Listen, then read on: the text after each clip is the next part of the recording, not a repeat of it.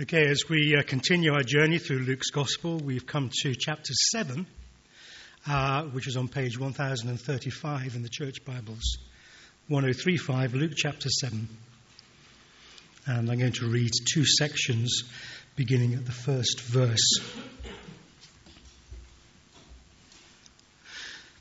When Jesus had finished saying all this to the people who were listening, he entered Capernaum. There, a centurion's servant, whom his master valued highly, was ill and about to die. The centurion heard of Jesus and sent some elders of the Jews to him, asking him to come and heal his servant. When they came to Jesus, they pleaded earnestly with him This man deserves to have you do this, because he loves our nation and has built our synagogue. So Jesus went with them. He was not far from the house when the centurion sent friends to say to him, Lord, don't trouble yourself, for I do not deserve to have you come under my roof. That is why I did not even consider myself worthy to come to you. But say the word, and my servant will be healed. For I myself am a man under authority, with soldiers under me. I, tell, I tell this one, go, and he goes and that one, Come, and he comes.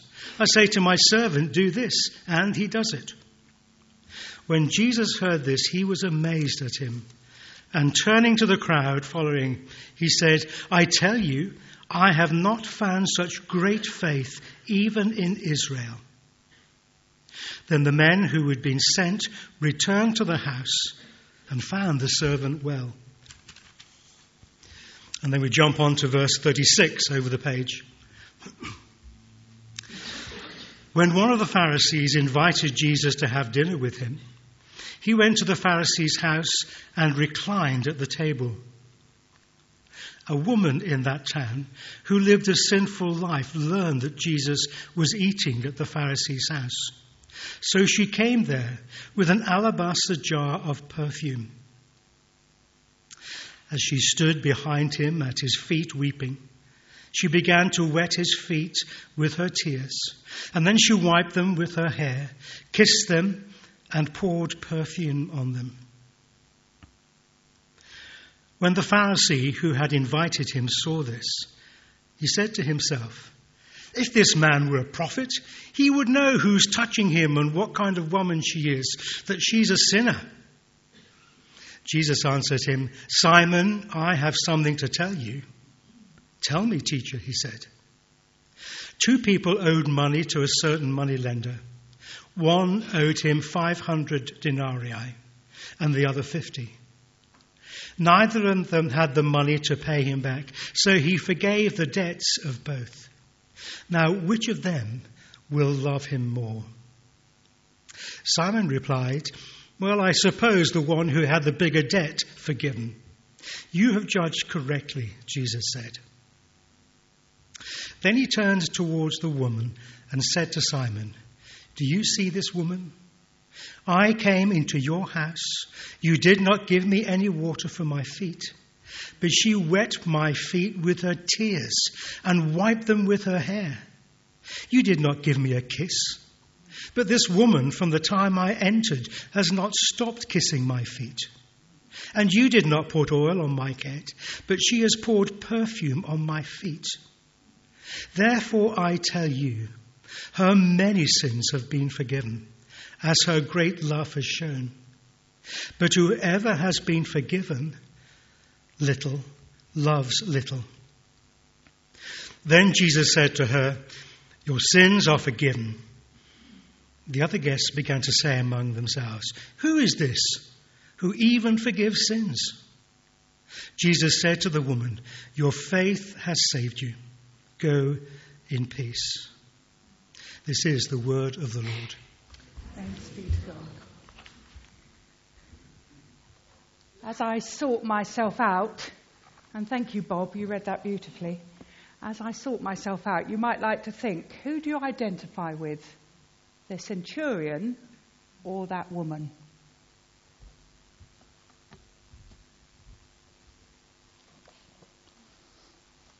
Come into the light. The centurion or the woman, I wonder. So, two stories where Jesus meets people. Firstly, we heard about the Roman army officer in Capernaum whose servant was dying. And he sends the local Jewish leaders to Jesus to ask him to come and heal his servant. And then we hear about the, in quotes, sinful woman, who was probably the local prostitute, who bursts into a dinner organized by the local religious leaders and pours perfume over Jesus and kisses his feet. So, if you were on mission with Jesus, if you were one of his disciples, what would you learn from the way Jesus dealt with these two very different people?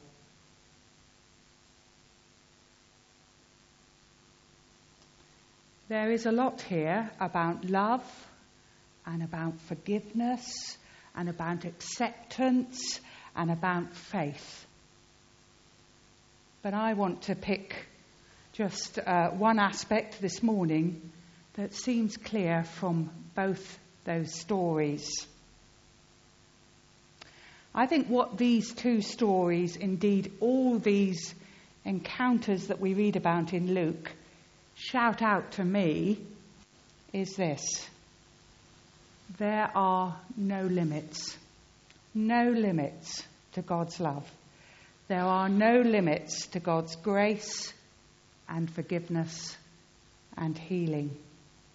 And Jesus is demonstrating this with every person he meets. You may remember that a few weeks ago, Claire helped us to imagine some earlier scenes from Luke where Jesus reached out and touched the untouchable. He touched the leper and healed him. And then he healed the paralyzed man whose friends brought him down through the roof. And then he went on to call Levi, the possibly corrupt and despised tax collector, to be one of his trusted disciples. And this week, we have Jesus reaching across barriers again. He reaches across the cultural and religious barrier between Jews and Gentiles, and across the barriers that we put up as a society between those who are acceptable to us and those who aren't. But with Jesus, there are no limits. His good news is for all. No one is out of the reach of his love and forgiveness.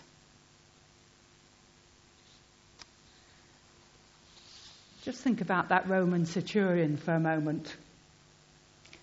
He was part of the forces of a hated occupying power.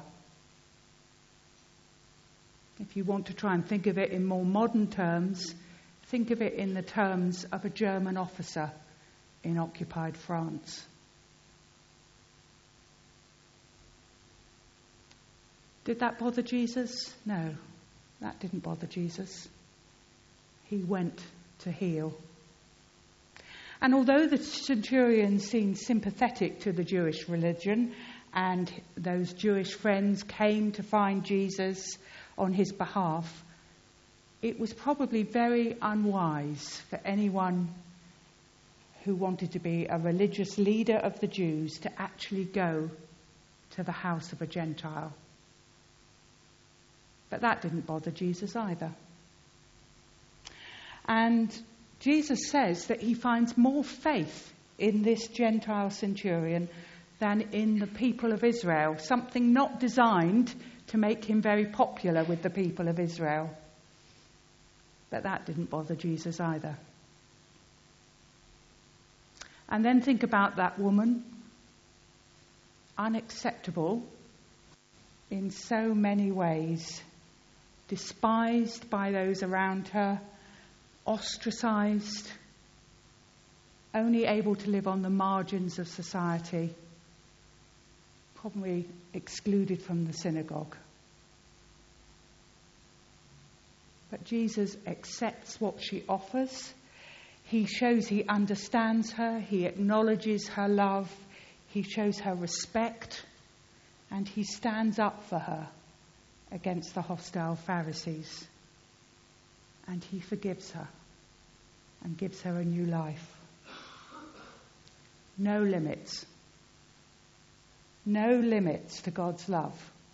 Jesus is the barrier breaker, the one who refuses to accept the labels that are put on by society, who shows that no one can put themselves outside of God's love and forgiveness.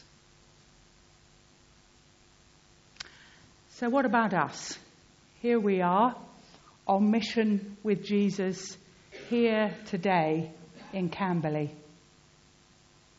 What does it mean to us to follow an unconventional, barrier breaking God? I want to give you a little exercise to start with, get your brains going. If I ask you this question, what comes to mind? Who do you think is the least likely person to become a Christian? Who do you think is the least likely person to become a Christian? Give you a few seconds to think about that.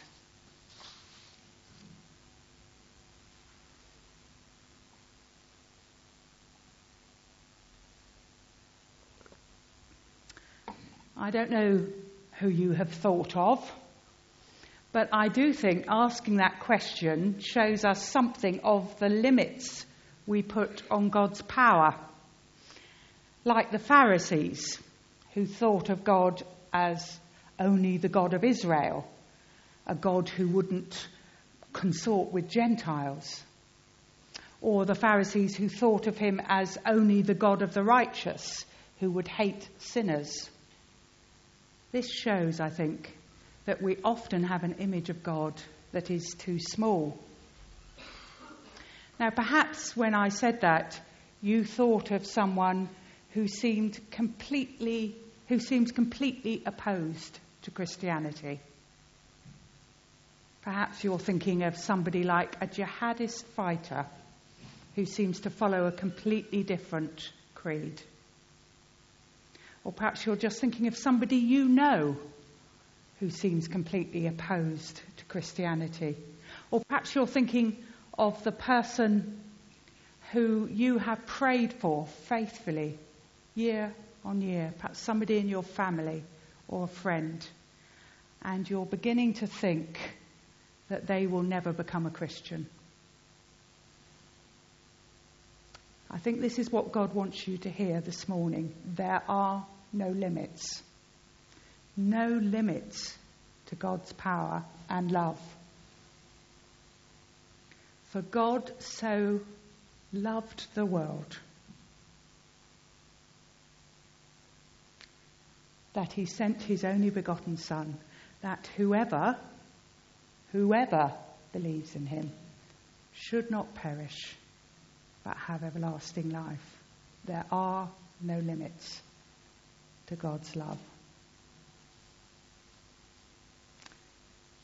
So that's the first thing I want to say, but then I want to just add something else.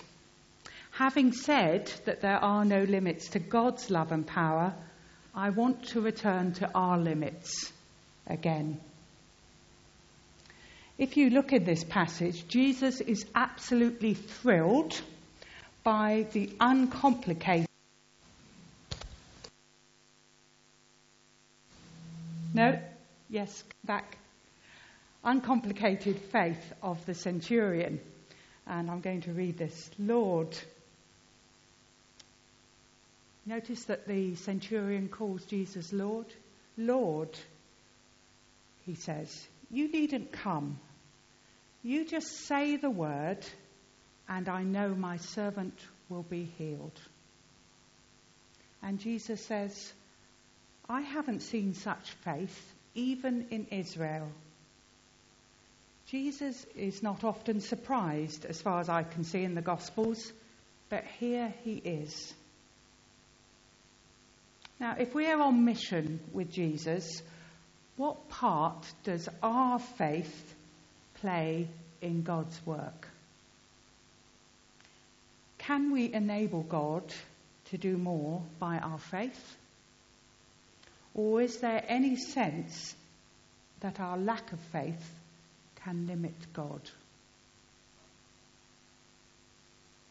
Now, can I say that I don't have all the answers to this?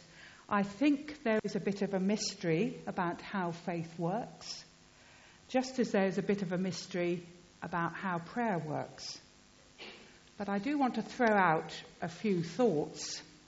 So, can our lack of faith limit God? And in one sense, the answer to that must be no. God is all powerful. God will do what he will do. He has a plan which he is rolling out across the ages, and we now here are only a small part of that plan. But, there's always a but, God chooses to work with us and through us.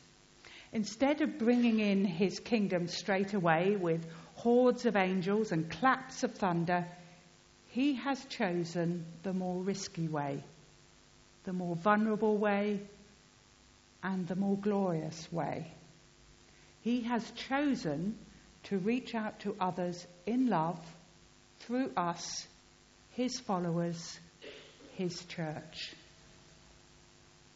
We are co workers with God, and he has limited himself, in a way, to work through us and to work in us. And I think that is what Jesus is teaching his disciples. As we go through this gospel, we will see Jesus training them up. He is showing them the power of God at work through him in healing and miracles, and then he sends them out to do the same. And he prepares and trains us like that as well. So, can we limit God's work? Well, I think if God wants to do something, he will always do it. He will always do it but he may not do it through me. I can say no to what he asks, and then he will go elsewhere. I can refuse to believe that God can work through me, and then he will go elsewhere.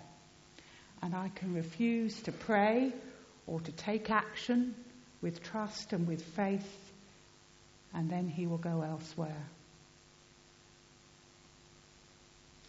It's interesting that in these gospel stories, Jesus seems to need some faith in him and around him to be able to work. When he visits his hometown of Nazareth, they despise him. Remember, he says a prophet is without honour in his own country. They say, Isn't this the carpenter's son? Don't we know his mother and his brother and his sisters? in Mark 6, it says that Jesus was amazed at their lack of faith. And because of this, he could not do any miracles there, except to lay his hands on a few sick people and heal them. Actually, that sounds pretty good to me, but um, presumably he would have been able to do more otherwise. So faith seems to be important, but it may not perhaps be much faith. Jesus commends the centurion here for his great faith, simply because he seems to know that Jesus has only to say the word of command for healing to happen. And elsewhere, Jesus talks of faith the size of a tiny mustard seed that can move mountains. It may not be about us trying to generate some level of faith in us that isn't really there. So, two things really. No limits. God has no limits. But I may be the limiting factor. In my life, I know I often find myself echoing the words of the father of that boy uh, in uh, another gospel story where he says, I believe, Lord, help my unbelief. Help me overcome my unbelief.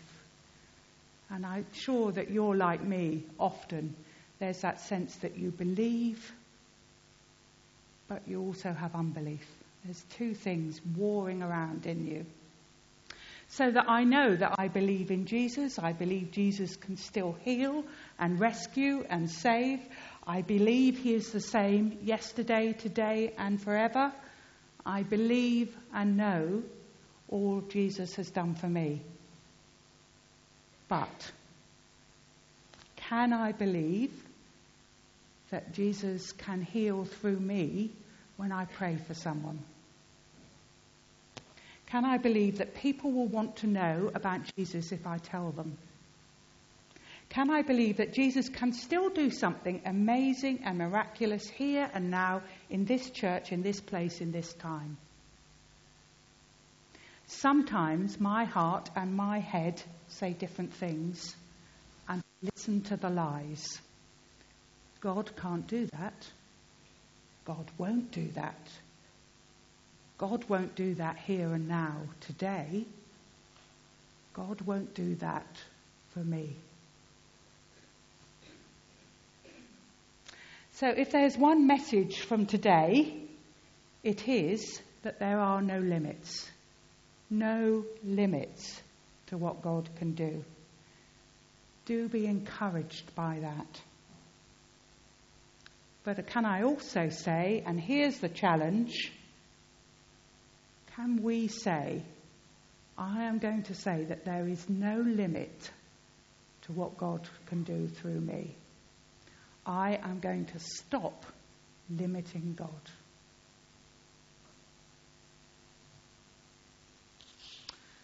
That's all I wanted to say, but I want you to do something. So um, there's a question going to come up on the screen. She says, in faith, yes? And here's the question I didn't think God could do that, but He did. Can you think of a time when God surprised you, the day God surprised you?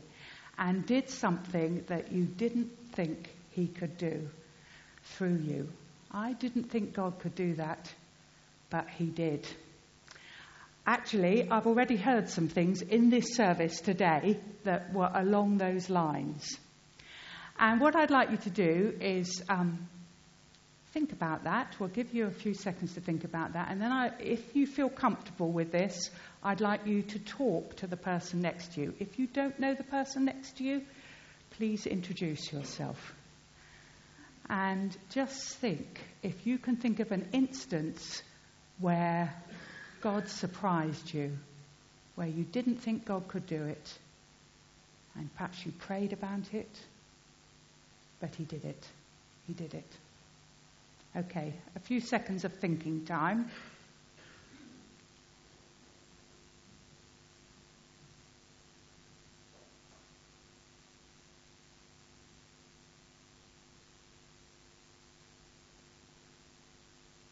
just ask God to bring something to mind, something that you didn't think God could do, that He did.